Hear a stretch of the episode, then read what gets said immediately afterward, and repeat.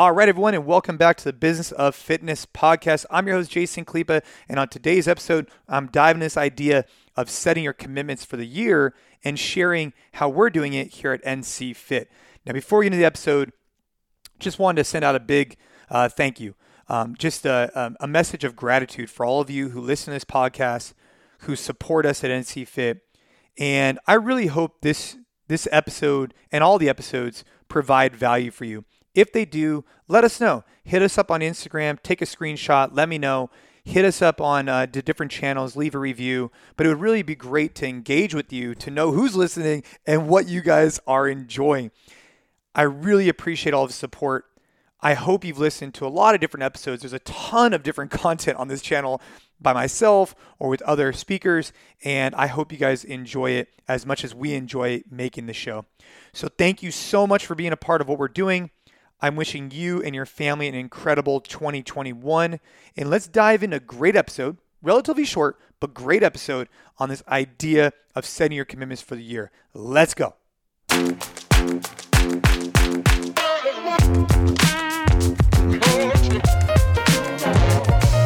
All right, so here we are. We're in my garage.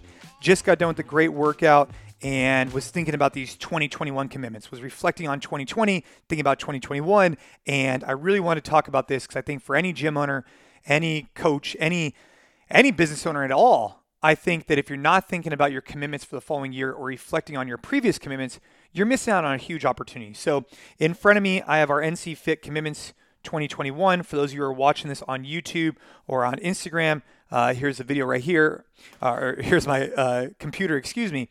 And I want to dive into how we're doing it here at NC Fit. So for a lot of years, we never made formal commitments. We never listed them. We never wrote them down. And I actually think this was, um, I don't want to use the word detrimental, but was definitely not as effective for our team. And so at times, as the leader of the organization, this is maybe five, ten years ago, I would know what we wanted to accomplish, but I wouldn't clearly communicate that with our team. And about five years ago, we started implementing these annual commitments, and they really changed the game for us because they allow us to quantify success, failure, understand as we move along the year, looking back on our commitments on a quarterly basis and seeing if we're still in alignment with them. But it also makes sure that our entire team is moving in lockstep as we progress throughout the year because everybody knows what we're doing and why we're doing it. And that's really, really important. So, for those of you who want to, you know, try this out, here's the way we did it. We put one person in charge of it. In this particular case, it was Matt Walker, who's the president of our organization. For you, maybe it's you, maybe it's a other stakeholder, whoever. You have one person in charge of compiling the information. And the way we did it was we went and spoke to each leader of each vertical of our business commercial gyms, corporate wellness, digital, collective, you name it, had each one of those stakeholders provide their own commitments for that specific vertical and then Matt compiled it and ensured that it was in a, is in alignment of what we were looking for uh, from from a leadership perspective. So then to start the NC Fit commitments, what we always do each year is we start off with the mission, the vision, and the core values. So if you're watching this on YouTube or Instagram, you see that there.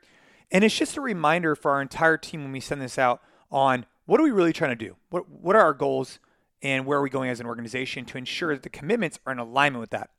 From there, we go into a 2020 reflection. Now, if this is your first year doing it, well, you're not going to have a 2020 reflection, but you could go ahead and have a 2021 reflection when you do this again in 2022, which is awesome. So we do go into a 2020 reflection. Obviously, this year, uh, you know, was unlike any others. There was a lot of highs and lows, a lot of uncertainty, but we're all still here today and we're ready to crush it in 2021. So as a reflection, it that's pretty much the you know the gist of that. Moving on from there, we then go into each vertical of our business and what those formal commitments are. Now, when we do them, the way we broke this down is our team and culture. What are our commitments? What are we trying to get across? What is our brand positioning and what are our goals there? Then we broke down commercial gyms, corporate wellness gyms, NC Fit Plus, which is our end user app that we're um, really excited about uh, some of the updates that are coming there. But each vertical we broke down and we gave specific benchmarks on what was success and what are we trying to accomplish leading into the new year. And so I'd recommend for anybody listening, for any type of business, to to do this because for so long we didn't. And and the worst part about that was it was hard to quantify success, but it was even harder for the team to feel bought in on a shared vision and and and commitment because we never articulated it in writing. And so if you could start in and start broad, right? Maybe for you, you own a single location and it's a CrossFit gym. Okay, well, this year my commitment as an owner is to uh, I want to see a um, attrition rate less than you know three percent. I want to attain three new members a month. I want to host three community events, whatnot. I want to whatever it may be, right? I want to create career trajectory for my team. And once you have this, then you could look back on it throughout the quarter after quarter after quarter and see if you're still working towards those goals. And you could also then share that with your staff, which is super, super important. So for us, the way we're going to do it is we got the stakeholders to provide that input. Matt compiled it, we reviewed it, and we will be sharing that with our team shortly. Now, when we share with our team, you know, we hope that they read it as thoroughly as possible because we want them to be bought in. And I want them to feel excited enough to want to read it and so what's critical there is ensuring that it's relatively short, pretty concise. This total document that I'm looking at right now is five pages long.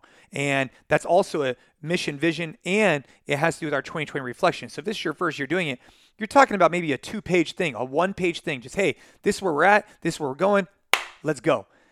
So that's the inspiration for today, guys, is you know, it's it's it's we're leading into 2021 it's going to be a hell of a year. I could feel it. I, I feel like good things are going to happen for those of us in a fitness space. And I hope good things happen for everybody, right?